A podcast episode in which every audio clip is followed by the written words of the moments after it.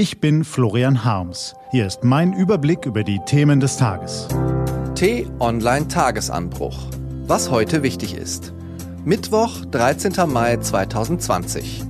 Immer noch meinen viele, Deutschland könne sich ein Beispiel an der schwedischen Corona-Strategie nehmen. Leider übersehen sie etwas.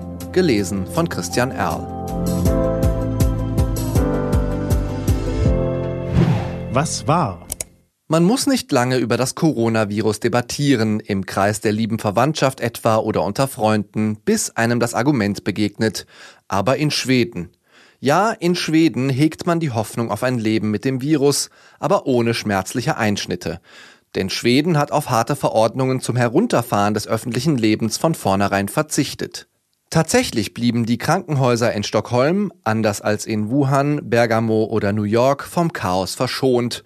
Nun staunen viele über das Wunder eines unbeschwerten Alltags und am lautesten schwärmen jene Leute vom schwedischen Sonderweg, denen der geschäftsschädigende Aspekt des Coronavirus als das größte Übel erscheint. Was ist da dran? Was können wir lernen? Nun, als erstes stellen wir fest, dass die schöne, einfache Story sich erheblich komplexer darstellt, sobald man genauer hinsieht. Dafür müssen wir den großen Brocken wegräumen, der uns die Sicht verstellt, die irrige Annahme, dass es einen vom Rest der Welt radikal unterschiedlichen schwedischen Sonderweg überhaupt gibt. Auch in Schwedens Städten sucht man derzeit dichtes Gedränge, proppenvolle Restaurants und Tanzflächen vergeblich. Eher breiten Kaffeebesitzer im Abstand von zwei Metern auf dem Boden Decken aus, auf denen maximal drei Gäste Platz nehmen dürfen. Kein Geschiebe an der Bar, Getränke müssen am Platz bestellt und dort selbst in Empfang genommen werden. Aber davon abgesehen stimmt es schon, zumindest auf dem Papier, die Beschränkungen im hohen Norden fallen relativ bescheiden aus. Nicht mehr als 50 Leute dürfen sich versammeln, keine Besuche in Altersheimen, Schüler ab der 10. Klasse aufwärts müssen zu Hause bleiben. Mit dem Maßnahmenpaket sind wir an dieser Stelle bereits durch. Business as usual also, wenigstens weitgehend. Wenn es da nicht noch die Empfehlungen gäbe. Denn die Schweden verzichten mitnichten auf Kontaktbeschränkungen, sondern nur auf das Dekret, das sie verhängt. Die Regierung von Ministerpräsident Stefan Löfven setzt stattdessen auf Freiwilligkeit und Vernunft.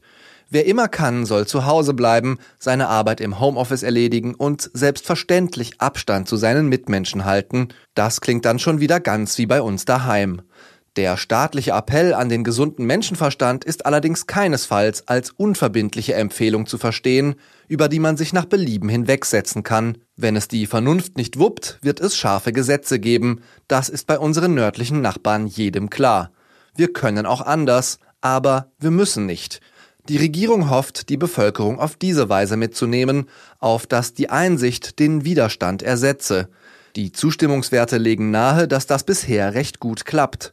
Obgleich auch Schweden in den vergangenen Jahren politische Tumulte und soziale Friktionen erlebt hat, sind das Gemeinschaftsgefühl und das kollektive Verantwortungsbewusstsein dort offenbar immer noch stärker verankert als bei uns. Aber so ganz scheint man dem Braten nicht zu trauen, es sei das Ziel, nur diejenigen Teile der Gesellschaft zu schließen, von denen wir denken und es von anderen Krankheiten wissen und es in anderen Ländern beobachten, dass dort der Großteil der Übertragung stattfindet so formuliert der staatlich beauftragte Epidemiologe Anders Tegnell etwas umständlich die schwedische Strategie.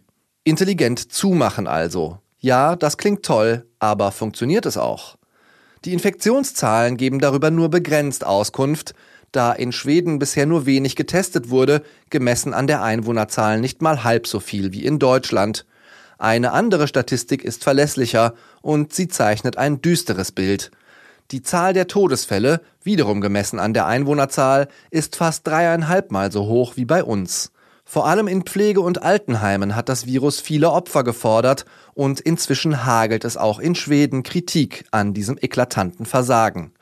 Miese Zustände und Arbeitsbedingungen in den Heimen werden angeprangert und es wird bestimmt nicht leichter, die Seniorenheime in sichere Burgen zu verwandeln, wenn draußen das Virus ungehindert umgeht.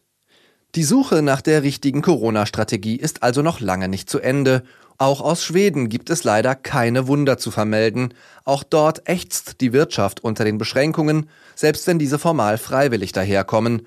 Ökonomen aus dem benachbarten Dänemark beobachten im schwedischen Dienstleistungssektor einen ähnlich dramatischen Einbruch wie im eigenen Land, wo ein äußerst striktes Regiment herrscht. Die Schweden gehen also ihren eigenen, aber keinen besseren Weg. Ein Vorbild für Deutschland finden wir bei ihnen leider nicht. Was steht an?